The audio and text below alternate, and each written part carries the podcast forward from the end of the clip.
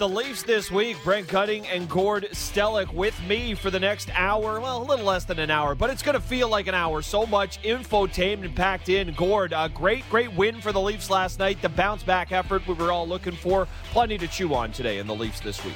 Yeah, and the hour, just so people know, we may get off at 55, but you and I talk for five extra minutes. So there's uh, right. all kinds of bonus bonus coverage. We never stop. We never stop. And uh, what, um, you know, being in lockdown mode isn't everyone's cup of tea or anybody's cup of tea. But if there ever was a weekend to have that uh, with the bitterly cold weather, great NFL playoff action, and a great Saturday night Leaf game, this probably was the one. So you're right, plenty to chew on. Even though there were two games, the five off days or some of them maybe maybe as interesting or as intriguing as the actual games.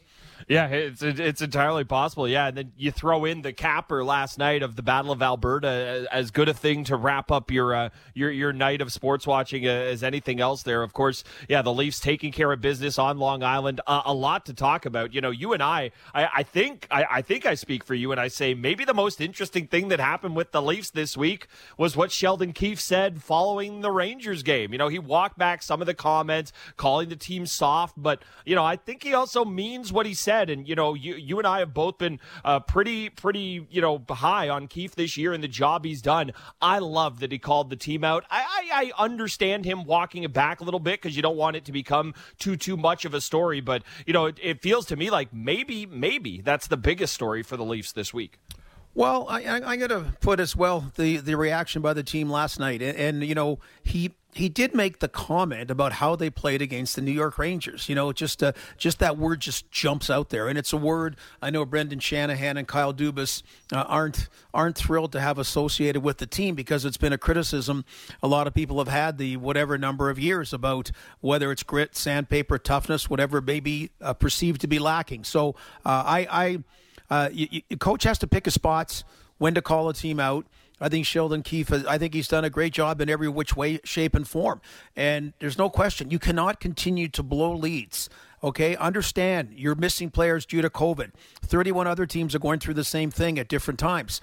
The point is, that's the killer. That's what's gnawing at anybody what happened last year, trying to forget the Montreal memory, blowing a three game to one lead, blowing two goal leads in two of those final three games. So you want to create good habits in the regular season. And even though they played well on this road trip, even before the game last night, that's just a terrible habit to see creeping back in. So uh, I, I'm glad I'm glad he, he mentioned it or called them out, whatever you want. And I'm I'm I I think he he and everyone else has to be pleased with the response last night. Yeah, and that, that that's exactly what it, it comes to to me is, you know, we we look back to the way we talked about this team, the way we watched them once they kind of found their legs after after that rocky start. It all goes back to that overtime win in Chicago, which feels like 100 years ago, but once they went on that roll, they completely locked things down. It was either the first 16 or 17 times this season they took a lead into the third period, they converted on it. Like those are Tiger Woods with a lead in a golf tournament numbers. Like it was incredible the job they were doing doing, locking it down, shutting the door. And that was the thing that when when people look at this team, you know, okay, maybe coming into the year, Jack Campbell was a bit of a question mark. That, that that's fair. But the question was never can this team score enough. We always knew they were going to, even when they were having trouble scoring at the beginning of the year. No one was worried about that. But the thing we needed to see was that they were actually able to hold on and play that defensive hockey, still able to push, but be able to do it responsibly. And I think that's why it was such a, a topic of conversation because that's been the bugaboo for this team. And the fact that you were able to take the lead last night, you ne- there was never really a moment where it felt like the Islanders were going to come back. I mean, maybe they had little pushbacks here and there because again, you're not going to dominate a team for 60 straight minutes, but that that's what it's all about to me is they just need to get back to that that style of hockey, that belief that they can kind of instill in themselves and then make all of us believe that when they go into the third with the lead or they take a lead in the third period, that it's dead and gone. They just have to be able to lock it down because that's how it's going to come in the playoffs. Yeah, you're going to have comeback victories. Of, of course, you're going to have a few exciting ones. We, we all love to see it.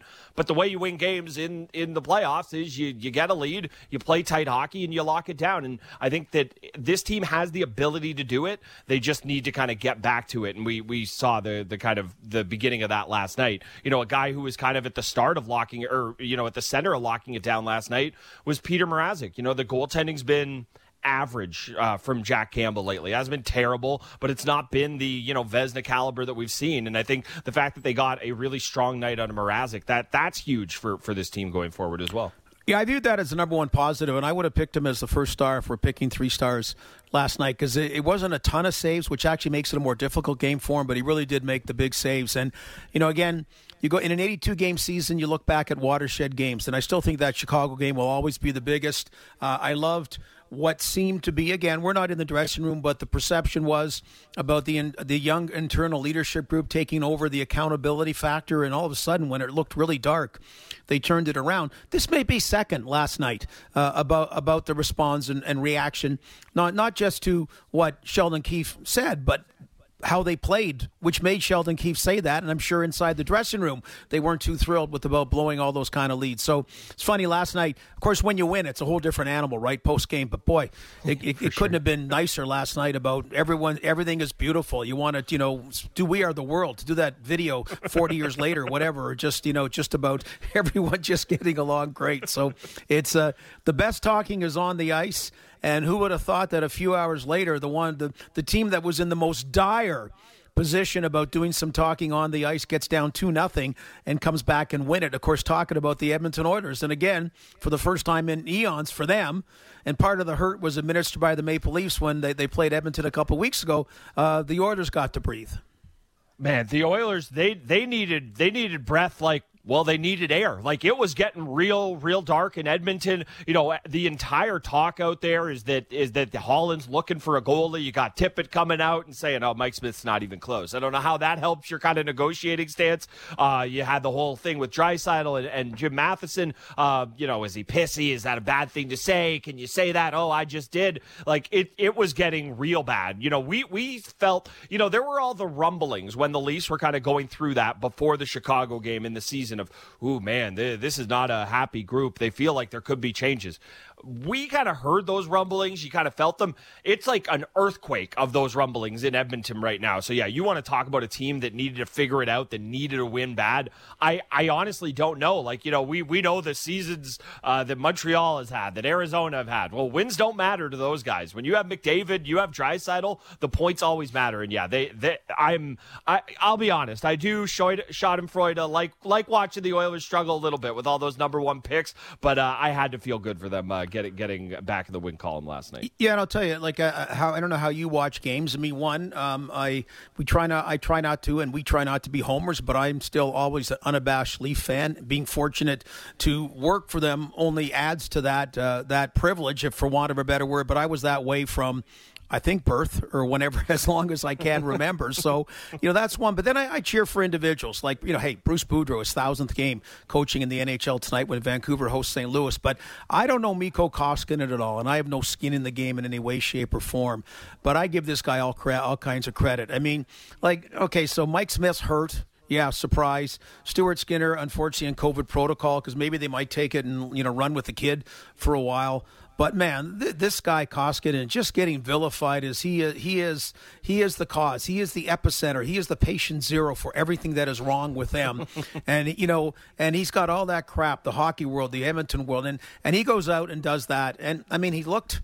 Uh, it looked a little unusual at times, but you know Dominik Hasek did that for years, and and I, I give him so much credit. And I'll tell you, you know, Brent, in all the great Leafs, and we'll be talking more and more about Auston Matthews, who, if he sign re-ups here, um, I believe will be the greatest Maple Leaf ever. So, you know, no disrespect to Dave Keon or anybody else, but that's where I garnered so much respect for Borje Salming that, you know, he played on some Leaf teams that were really good, but a lot of the time were Leaf teams that weren't that good. And the way he went and played, to play Hall of Fame style, game in, game out, doesn't matter what kind of season, what game. I mean that that's the true test of why he's a Hall of Famer. And to me, Koskinen ain't going to get in the Hall of Fame. Don't get me wrong, but just you know, but but what I saw from him last night, I give him all the credit in the world, Mikko Koskinen, all the credit in the world. I was cheering for him. I was pulling for him.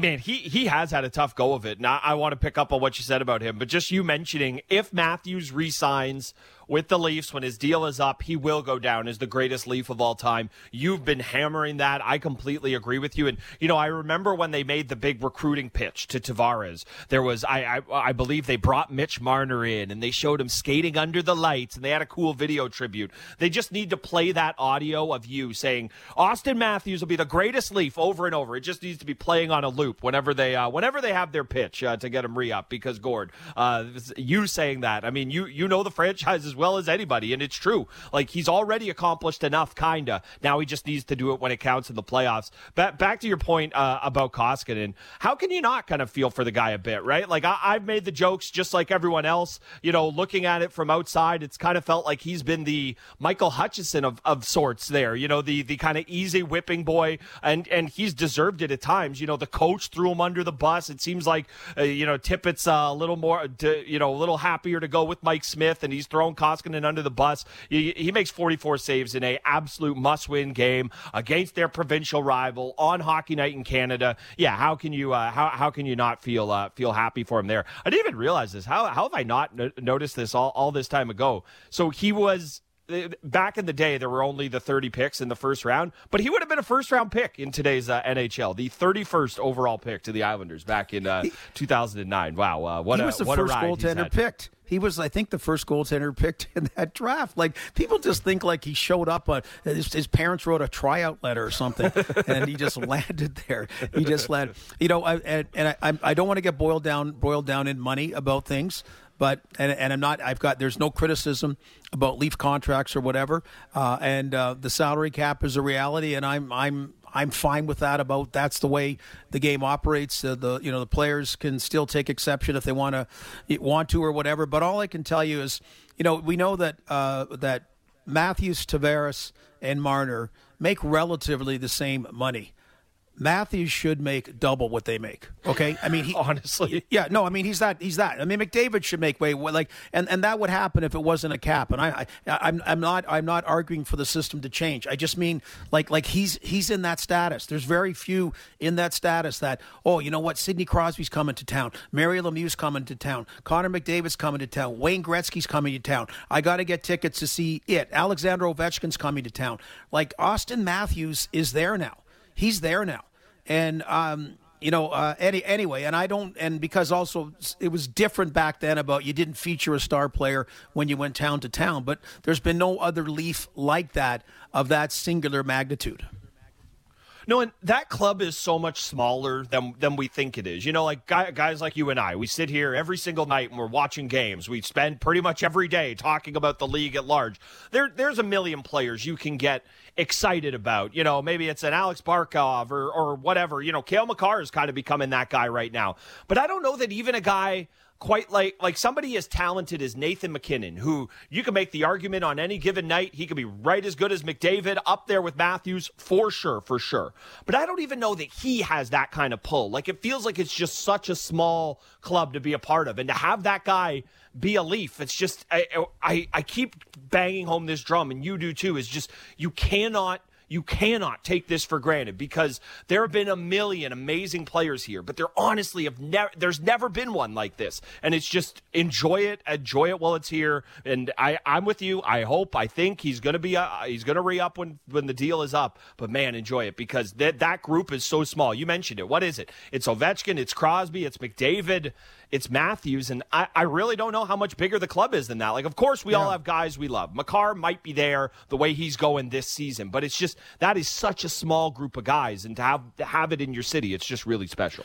Well, and it's funny. I don't know why it's unfair that defensemen don't count as much, like Nick Lidstrom and really Chris Pronger. Like I don't, you know, even though they play a ton, but but but they don't. It's something about something about the forwards, and and and, and you know what that that might be the group, and that's why you know good on Brad Marchand, kind of like like tweaking the Oiler fans. Uh, hey, remember the booing when you lose, when you wonder why Draisaitl and McDavid uh, want to go somewhere else. Like just you know an understanding about you know how great. And I, I don't mind opening Leafs this week with a gush fest because uh, about Auston. Matthews Matthews because you know early, I remember when we started talking of whatever it was, and you know I, everyone critiques. Hey, we got twenty four seven radio, we got twenty four seven sports TV, we got you know, and I just went, hey, how's Auston doing five on five? Hey, hey, hey, hey, hey, relax, relax. It's Auston Matthews, okay? Relax. Just put the video away and critique him and sit back and enjoy him. Okay, we'll let the coaches figure other stuff from game to game to game. But anything, uh, he's he's proven as well what a student of, of the game he is,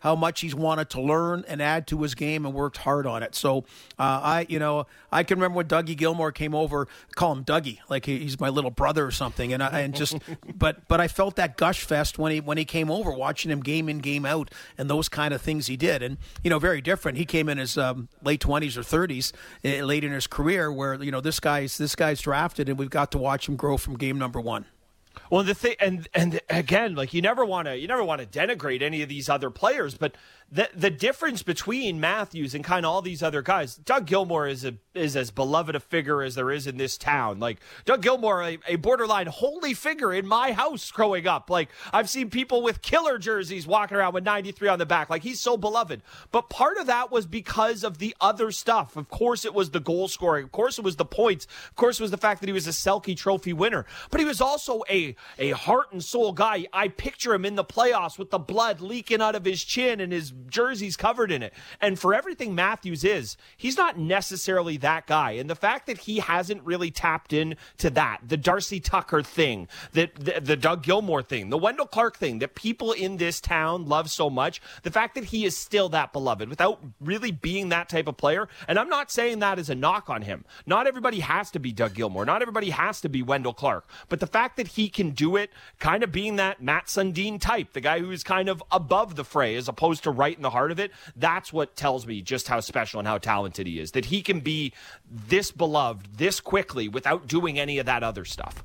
Well, and again, you know, as, as we know with everyone, it's 2022, and uh, it's uh, uh, you know so different different times. And I we had a great chat with Scott Stevens six months ago about you know how he would be in 2022 compared to the early 80s, uh, late 80s, early 90s, and he, and he just said, you know what if you're a good player, you adapt to how things have changed. And and uh, we mentioned it, and last night they had a great tribute to uh, Clark Gillies. We've expressed our condolences to Justin Bourne, who is uh, his son-in-law, and certainly the Gillies family. And I got to tell you, Brendan, uh, excuse me, I got to tell you about. I'm talking about everything. I got to tell you, Brendan, I went down. Uh, I went down a rabbit hole, starting with Clark Gillies fights, like you know, one of those rabbit holes you do the uh, in the internet, and you know, him, Terry O'Reilly, yada yada. Then I started going to Wendell Clark. You got to watch Wendell Clark and Rick Tocchet. I remember it like yesterday. You got to watch it again. You got to watch Lanny McDonald and Billy Smith. And, and anyway, I went down that rabbit hole, and and and that was you know different era. And Darryl Sittler could fight in that era. You had to. Dave Keon was a different kind of player. Wendell was beloved. You mentioned Doug Gilmour, Mats Sundin, and and you know there's really. I mean, Borje Salming, and there's really nobody else since '67 in that class. And Auston Matthews is moving er, to the, or may already be in the top of that class. Yeah, he really will, man. You mentioned you mentioned the Billy Smith, Lanny McDonald. I think that's the one where Billy Smith la- waves the linesman off, saying, "I know I'm a goalie, but that's fine. I can take care of myself." and his own oh. player, he waves his yes, own player off, and he takes his mask off and fights.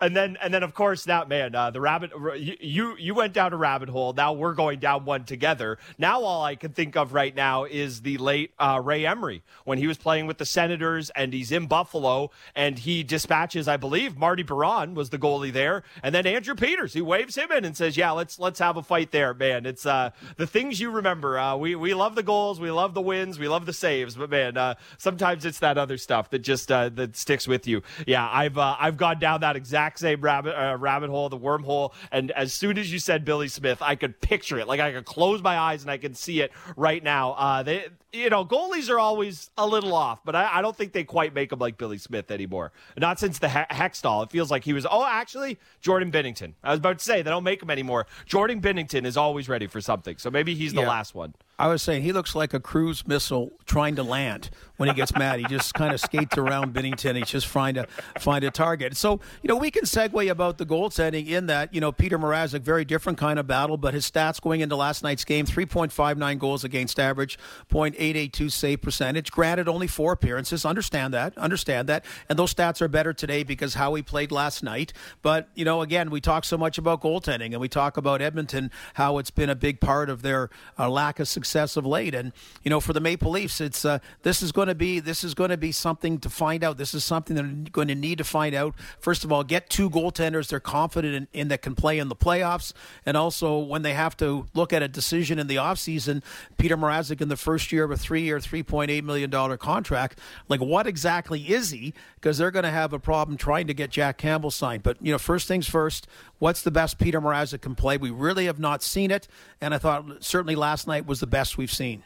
Well, it's it's funny. I you know, and I I'm not trying to run a, a, guy out of town after he's played only four games here. It's not about his play, but you know, I'm sitting here going, Peter Mrazek's right in that kind of tweener money stage. He's not quite making backup money. He's not making starter money either. The Oilers are they're they're going to be hot for a goalie this coming summer, and you know, I do wonder if there's a world where Mrazek plays well enough that all of a sudden you can kind of move his money out to help you sign Campbell. Because I still think you know, despite Campbell's kind of blip here as of late I still think he's going to be their better option going forward. You know, he didn't forget how to play goal in, in the month of December and into the new year. It's just kind of been a, a slump for him. But yeah, that's the, the interesting thing for me. And I, I do wonder what the Leafs kind of do with their goalie tandem now. It was always supposed to be a true tandem. Campbell played so well and, and Mrazek was hurt, so you had to stick with Campbell. But now, you know, what do you do? I think Mrazek played pretty well. He certainly earned himself another start in my book, but you've only got two games coming up this week. Do you want to sit Jack Campbell on Hockey Night in Canada, and but if you if if you'll play him on Wednesday, or sorry, if you don't play him on Wednesday, then it'll have been basically a full week off for Campbell. Like I think they've got some interesting decisions what to do with the goaltending. I think it'll figure itself out when the schedule gets really busy.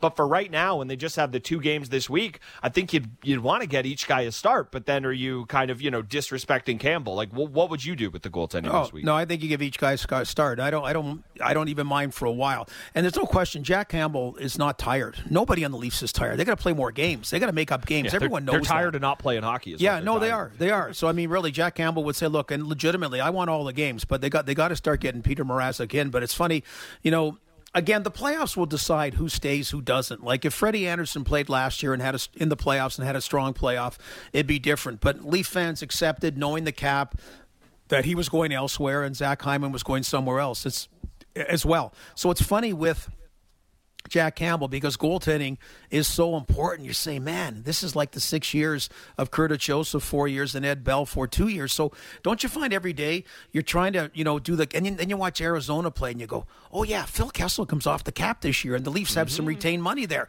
That's another whatever 1.2 million or whatever the figure is, and you know, it's it's like you you know you're trying to buy something and you say to your partner, didn't your uncle Bill give you some Canada savings bonds like years ago that you know can we cash in the four thousand dollars and you know and help whatever and and you know it's it's kind of like what you're doing if you're a Leaf fan trying to look look in the big picture as you uh, as you enjoy the small picture.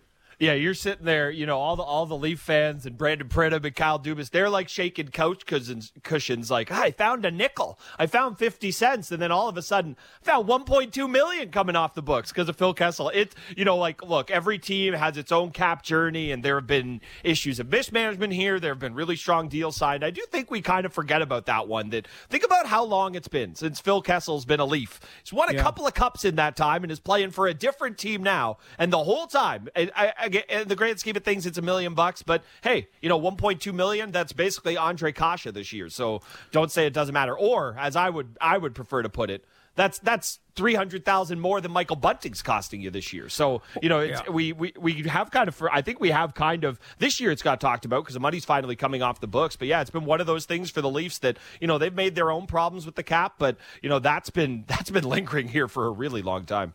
Well, and also don't forget what I know they're young and green, but you know Rasmus Sandin and Liljegren and Dermott in a different way, their contracts come up too. Mm-hmm. You know, and it's not like they're looking for five million bucks, but they're not kind of saying, "Oh, okay, yeah, we understand." Again, like they've done a good job that people are accepting. You know, whether it's a Jason Spezza or whatever, like like the lo- the lowest money to be part of the team, right, and cutting those uh, minimum deals. But you know, you you wonder what the sentiment might be about all those. And so it's not like the salary is going to go up ridiculous, but you know those those are realities. Those are realities. So again, I don't want to bog everything down with the cap because that's for them to figure out. But those are the realities in moving forward. The big thing is if you have cap issues this year at the end, have them after a great playoff run. A great great playoff run is just what we're looking at, and then deal with the cap issues after. And if you have a great playoff run, there may be one of those players that are saying, "Okay, you know, I'm willing to take a little bit less to stay here because I really want to stay here."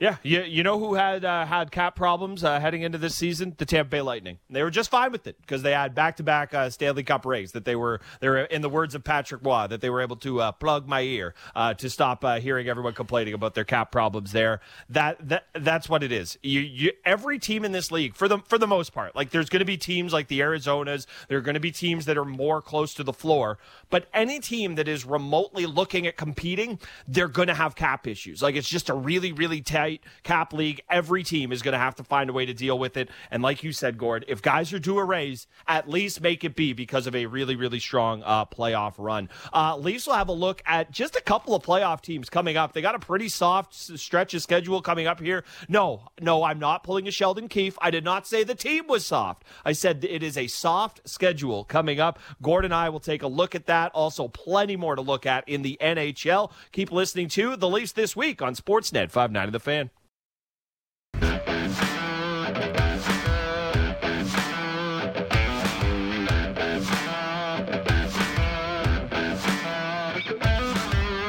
This week. Brent Gunning, Gord Stellick alongside me, walking you through what was ultimately a relatively successful week for the Leafs in taking a look ahead at a two game week coming up. Uh, Gord, you know, uh, nobody liked the game against the Rangers. Good bounce back against the Islanders. And, you know, the next game the, the Leafs have, I, I was looking at it, of the next eight games they play, only two of them are against teams that are currently in a playoff spot now. Uh, obviously, you know, playoff positioning can change. Obviously, there's still time left in the the season. But man, this is a uh, this is a good. You had a real you had a real tough trip, and this seems like as good a stretch as any to kind of get yourself back where you should be playing the way you should. And you started out off that properly with a win last night in New York.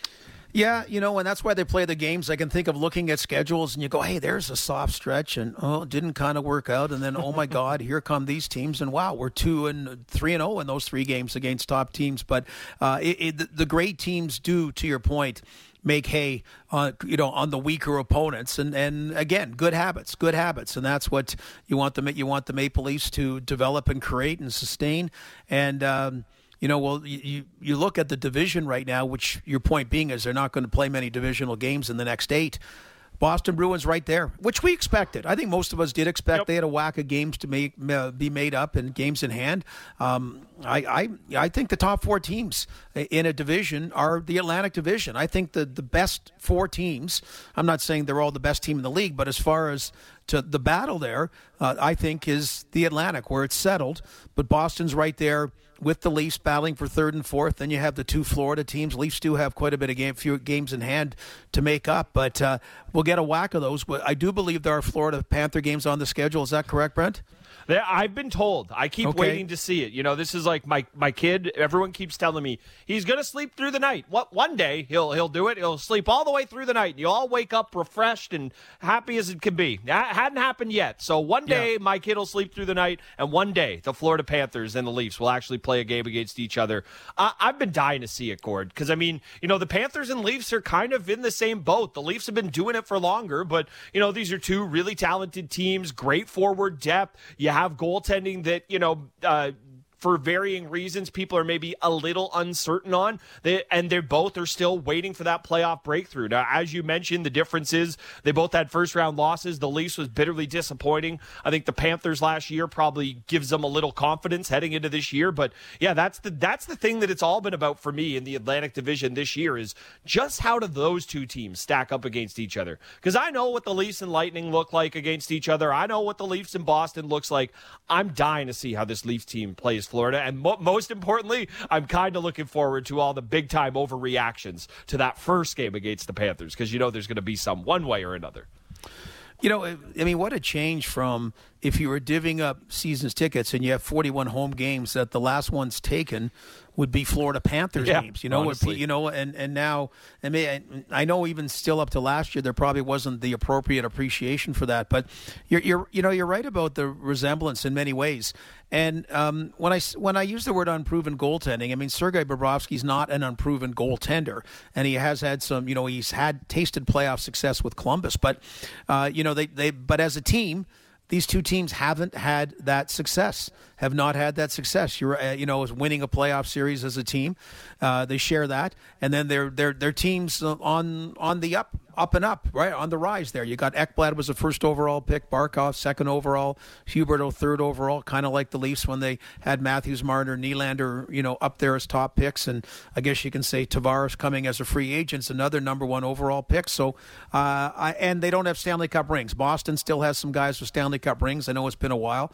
Tampa's got a lot of people with Stanley Cup rings. So, I love it. I love it. Bring it on. Bring it on. And, and uh, you know, rise to the challenge. And it's it's it's going to be a great battle, and it should be a great playoff series. It's going to be a difficult playoff series, but uh, uh, I mean, whatever whoever these teams play, but uh, the second and third will have to play each other. So March 27th. That's how long we got to wait. Just two months from now. That's all, Gord. Think about how long we've been waiting to see these teams play each other. And that's when we will finally see it. March 27th, 7 p.m. at Scotiabank Arena.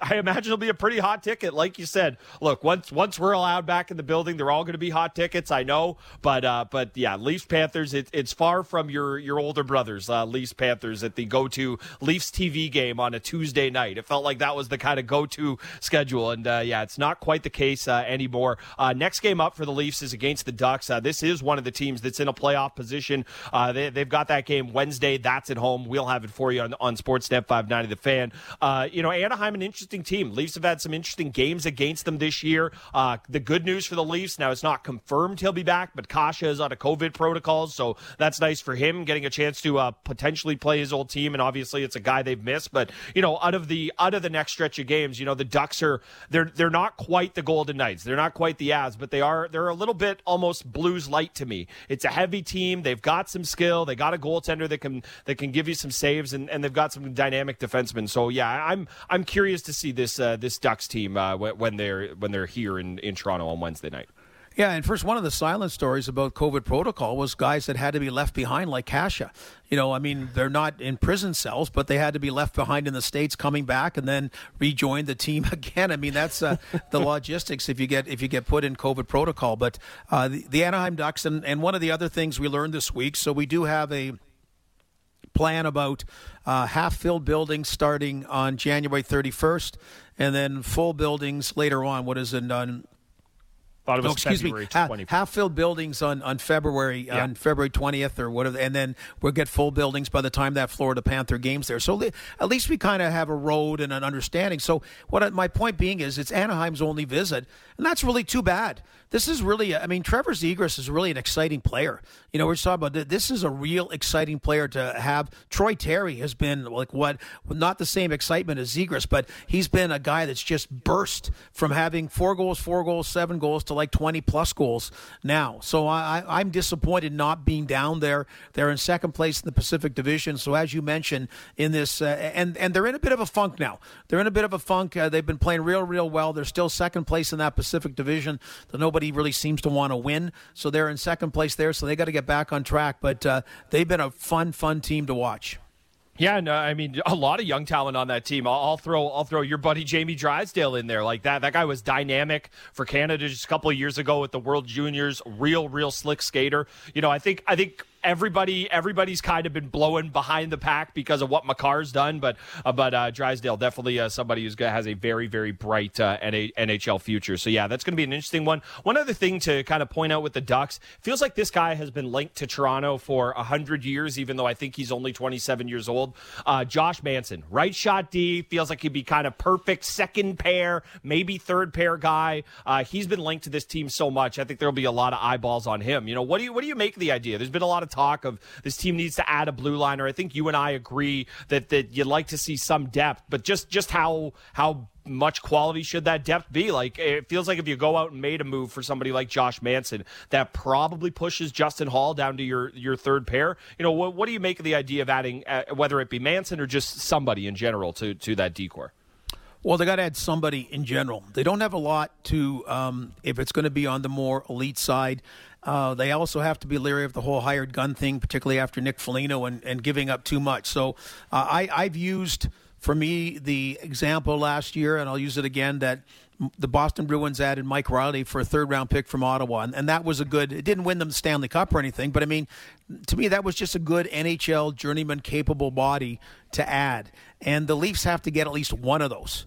You know, just someone like that that is that that is NHL uh, through and through and and can can do the job that you're not you're not trying to hide them in the playoffs and just pick your spots and get them off and on quickly. And uh, so so that's the kind of guy, Josh Manson. You know, the market value, if we have this have and have not, uh, like so many teams being sellers, which has been unusual because the last few years there's been fewer sellers at the trade deadline. It seemed like a few teams that were looked as sellers got hot the previous two weeks yeah. and kind of got out of it. So I think you can get a better bargain then. Not bargain. You can make a better deal then if there's more teams selling. So that could work in the Toronto Maple Leafs' favor. So, you know, I don't know what the price is for Josh Manson, but certainly he's that kind of guy. I'm, I'm now. Um, how about the uh, the other big question? Is there a tribute video for Sam Carrick on Wednesday? what do you think?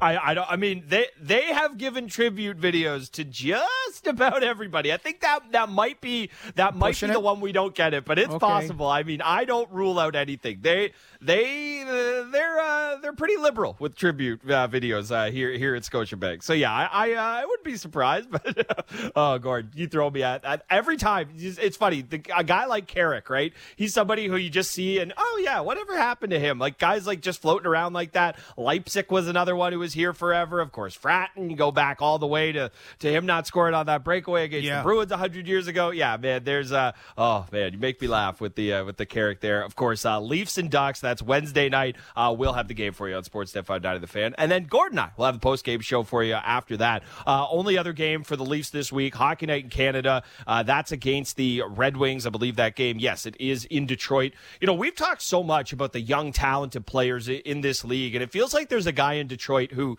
you know, he's getting his due in kind of NHL circles, but but Mo Seider, this this defenseman, like they got Lucas Raymond, who may end up kind of finishing better in the Calder Trophy, but uh, voting. But anytime you have a D that's kind of logging the minutes he does, just looks so comfortable at such a young age. Like it is just an incredible time to be a fan of the game right now. If you love young defensemen who can kind of do it all. Of course, we talk about Makar. I just mentioned Drysdale, but you know, Seider for for the Wings, he feels like another guy that that's kind of.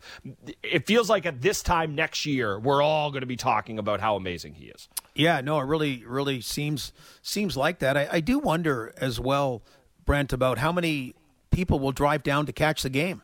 Like you know, entirely you possible. Full, yeah. yeah, I mean, you can't get full houses here for a while, and what a great new venue to watch at. Uh, I know Red Wing tickets have got uh, that dreaded word softer, more available uh, the last few years in in uh, in. So I don't know. I, what a great game! What a what a great fun game to go down and watch. But they've not had the lottery luck like the Maple Leafs had in getting Auston Matthews, like teams hope they have, you know, this year for Shane Wright and then Connor Bedard the following year. Uh, Arizona is another team that hasn't had lottery luck. Like Arizona and Detroit really are two teams that have drafted you know, relatively high for the last few years and haven't got into the final three, haven't had the balls go the way that it did twice for the New York Rangers, for example. So, you know, they don't complain. They just go out and do it. And Steve Yzerman always says, yeah, I like my coach. Uh, the the team is um, the the team isn't good enough to get to the next level. I just haven't given them the players, so I'm not going to blame them. And that's the end of our turmoil. You know. Meanwhile, the Buffalo Sabres can have a press conference extolling the virtues of a general manager who ten days later they let go. You know, and. Um, that kind of stability, you're liking it, and you're seeing the thorough scouting and those kind of players just developing in a great, nurturing, and patient environment in Detroit. Well, and that's been the thing I've been kind of uh, that obviously, when I'm looking at the Atlantic Division, I'm, I'm focused on the Leafs. That's the thing I'm most concerned about. I'm curious about these playoff races, but I almost think there's kind of another race going on, and it's the rebuild race. Like Montreal has has joined it very late. They made a run to the Cup final, and now they are deep in the throes of of a rebuild or retool, whatever you want to call it. There, but the Senators, Sabres, and Red Wings are all kind of on the same clock. Now, the, the Sabres spun their wheels maybe a little longer than those other two, but that's the thing I'm most interested to see is because one of those teams in the next couple of years is, you know, I think it's going to be Boston that's going to fall off, but I've been waiting for them to do that for the past couple of seasons. But, you know, at some point, a Leafs, a Tampa, a Boston, they're going to slide in this division. I'm really curious to see because the Red Wings, the Sabres, and the Senators, they they all have got you know, some really, really talented prospects, young players that you love that are already in the league, but it's the job of filling it in around there. And, you know, maybe it's because he's done it before. Maybe it's because of everything he was as a player. But I, I just, how can you not have the most confidence in Steve Yzerman to kind of win that race if you're looking at those three teams? And Brent, look what he did this past year. Okay, you know, looked at things and you know made a determination that Anthony Mantha they're going to move on. He made a real hockey trade last year, the deadline. There's very few real hockey That's trades. Right. He made that one with Washington. Another one was Jeff Carter coming to Pittsburgh. That was kind of more of a real hockey trade rather than a hired gun thing. And then he kind of goes, hey, we're kind of getting to a spot. Um, unlike Buffalo and Ottawa have done, let's look at our goaltending. How about that Nedeljkovic guy from Carolina, right? How about getting the first goaltender picked in the draft? They traded up and, and leapfrogged over Edmonton. Okay, who, what team could use a goaltender more than Edmonton? And Edmonton, uh, Edmonton ended up not picking a goaltender. Or, excuse me, did pick a goal, picked a center where they leap up and get Sebastian Cossa from uh, uh, playing over in the Edmonton Oil Kings. Kind of ironically, the number one goaltender ranked in the draft last year. So all of a sudden, they got Nedeljkovic, the present, and they got a top prospect as far as the future goes. So putting it together, it's not like you know you get these guys in Edmonton uh, with the Oilers and go, okay, we're going to go back to Koskinen and hope Mike Smith's healthy. Is that okay, guys? well, no. Year five, it ain't. Okay. Year five, it doesn't. And this is where all those little little bricks that are involved, or big bricks, boulders, whatever. Steve Yzerman's really adept at, at getting them in place. Yeah, you, you, nailed it there, especially with the goaltending thing. Like, I think a lot of times teams are kind of hesitant to go out because with a goaltender, it usually is a bet, even if it's not a big kind of financial bet in terms of it. You you we all say the joke of goaltending is voodoo. You never quite know what to make of it. You never know what you're going to get year to year, and it just feels to me like a lot of teams are like, we'll build the group up around it and then figure out the goaltending when the team's good enough. Well, if you're not getting the goaltending, how do you know if the team's ever good enough? Like we've seen Leafs teams here that I think were good enough that haven't got the saves. I'm talking about when Andersen was hurt, and you had to rely on the the Enroths of the world, and, and that we know what it looks like when you have a team that is talented talented enough that's not getting the saves. It can kind of break them a little bit. So I, I'm with you. I, I echo everything you said there about the job Yzerman's done. And then when it comes to the lottery luck, they have like just missed. And they've done a good job fi- finding the players. Like I, I, talked about Moritz Seider, they got him at six. Raymond, guy could potentially win the Calder this year. They got him at four. But they just keep kind of missing out on those elite guys. In the last years, they've struggled. They've picked sixth, fourth, sixth, sixth, ninth. Like if they're able to sneak up just a couple of spots in each of those drafts, you can only imagine the type of player that they, they'd be able to get there. And again, they've done good jobs finding guys. But, you know, it, I think that just is kind of another feather to the cap of, of Yzerman that he's been able to do it without the, the lotto luck. So yeah, I'm uh, I, I think I'm the most confident that the uh, the, the Red Wings are going to kind of win that race of, of those bottom teams. Uh, just kind of looking looking elsewhere at, at, the NHL. You know, we talked about the Oilers. They snapped their losing streak last night. Uh, that that needed to happen there because uh, it was getting dark early in in Edmonton. Uh, just just a couple other stores going to throw at you. Alex Ovechkin, he get he, he he scores in the Capitals OT win win last night. He's 36 years old, Gord, and he leads the league in points and goals. Now, I know they've played more games than some of the other teams, so you could say at a points per game, he's not leading the way. I, I don't care about per game numbers. I care that at 36 years old, in the month of nearly February, Ovechkin's leading the league in points, or tied for the league in points and goals. It's, it's incredible. I thought he'd score goals. I don't know that I thought he'd put up points quite this way. What a bummer for Chris Kreider. He held the lead. He scored twice yesterday, and he held the lead briefly. And they they were loving that in New York. Whatever they touted that everywhere. Uh, that and well, anyway, he is tied now. He is tied with Ovi. And uh, you're right about the points. And I guess Draisaitl came back and tied him later on. But yeah, oh yeah, oh yeah, and and uh, and, and and a physical player as well. And and as Wayne Gretzky said, he's had a knack of not getting injured, whatever that knack may be and uh, you, you love it. You love his passion, right? You love his passion. That's what that's what you like to see. I see. See, I get back to the gush fest with Auston Matthews. Uh, I see that with him as well. It's it's different. I mean, Ovi, it's it's overt. He's the guy that comes yeah. in the party and right away, you know, grabs the saxophone from the band guy and just goes crazy. You know, Auston just kind of chills there with his nice clothes on, and people come around him. You know, so uh, I I I love the Ovechkin Express it seems like Wayne Gretzky motivated him. Not that Wayne needs any more work, but he should be like a, a motivational speaker or something like that. Because when he so classily said, you know, I, I, expect him to break my record and I'll be the happiest guy. Like, like boy, o- Ovi is just taken off in a tear, and it, it wasn't a ten game blip. Yeah, you would have thought Ovechkin was some 10 year old uh, growing up in, in, Brantford. I get to shake Wayner's hand. Okay, I'll get on this thing. I'll, I'll, get it done. Like it does feel like that's been the uh, the shot the Army's needed. Not not that he's uh, needed it. And man, uh, the Capitals one one day they're they're going to slow down. And I'm honestly just talking about Ovechkin for a second here. I'm so happy that he got that he got the ring that we don't have to be sitting here and having this conversation about him chasing this record or him leading the league in points and going, but he never got it done. And, you know, I like the guy in this market that kind of most recently was that guy was Joe Thornton. And, you know, it's going to be sad when he retires if he's unable to, to get the cup and get the ring. That unfortunately, it's going to be a part of conversation. It won't be the first thing you talk about, but it will be brought up. And I'm just, I'm so happy for Ovechkin that, you know, he doesn't have the three like Crosby has, never had a dynasty, but the fact that he got it done and he was the guy on that team, I'm just, I'm so happy for him that we don't have to kind of have that other conversation when it's all said and done for him. and, and you know, speaking of golden oldies, and they're not old, but um, the camera cut away too quick. I really wanted to see more of the Wayne Simmonds, Zdeno Chara conversation. When yes, like that was just one they, you know, they they got in each other's wheelhouse a bit, and then there were these smiles and whatever the heck they were saying. I would have loved it. You gotta think two guys that certainly respect the physicality of the other, but I just I just cut away, and I just kind of wished I'd, I'd like it. There's not too often I want to be a fly on the wall about that, but uh, you know, and, and good on Big Z uh, going on and on, you know, and and and we mentioned uh, it, it, wasn't his hit, but and you mentioned it was right at like Clark Gillies, like the nine minute mark the, in the first so it, period. I, I had to go back and rewatch it this morning. So the nine minute mark of the first period, in tribute to Clark Gillies, they the crowd just starts going nuts. And at eight fifty six left in the period, so four seconds later, Martin just wallpapered Tavares yeah. So that so so that was it. Every time was nine. They they did it. And they they're they're they're creative. They're the Ranger fans. And so anyway, they're good. They they enjoyed their moment. But then the uh,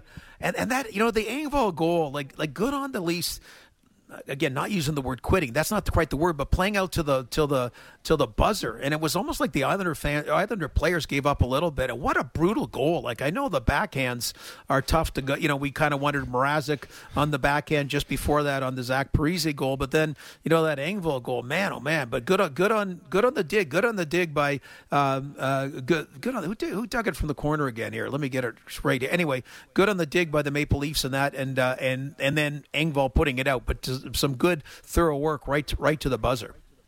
Oh, that was a it was a tremendous tremendous finish by by or move by Engvall to get himself in a position to finish. Yeah, if you're if you're uh, if if we were doing Islanders post game show, I'd be I would be livid ending the period on a goal like that. Soft. We we have we, you know I don't think I'm I'm too quick to call a goal soft. That one was soft. Slid along the ice. Not a lot of mustard on it on the backhand less than a second left in the period, oh man, you've got to have that. But I'm like you, Gord. I want the Leafs to win. So I'm very, very happy that Varlamov uh, was unable to do that. Uh, Pierre Engvall gets the goal last night. Uh, Morgan Rielly and Mitch Marner also doing so. The Leafs, they'll be back at it on Wednesday. Gord, you and I will be there. Well, we'll be uh, we'll be here with you, uh, getting you set for for the Leafs and Ducks. Uh, that'll be a fun one. Just two games this week. So it's Leafs Ducks on Wednesday. We'll have that for you on Sportsnet 590 The Fan, and then the Red Wings on Saturday on Hockey Night in Canada. Gord, should be a fun week. And as we said, get ready for us because in the month month of February, it's uh, pretty much every other day. Yeah, I, I got to plug. It's Mikheyev that did a good job coming, uh, digging the puck out. Whatever, didn't get an assist, but yes, we're going to be uh, talking Mikheyev and and your buddy Bunting and everybody else pretty well on a daily basis soon. So fun week, and we look forward to Wednesday. I get to talk about Michael Bunting every day. It's going to be a great month. All right, Leafs this week. That's been it. Uh, we will be back on Wednesday following the Leafs and Ducks. Gordo, always fun. Most importantly, thanks you. Thank you for listening. We'll be back on Wednesday when the Leafs host the Ducks. Thanks so much for listening to the Leafs this week.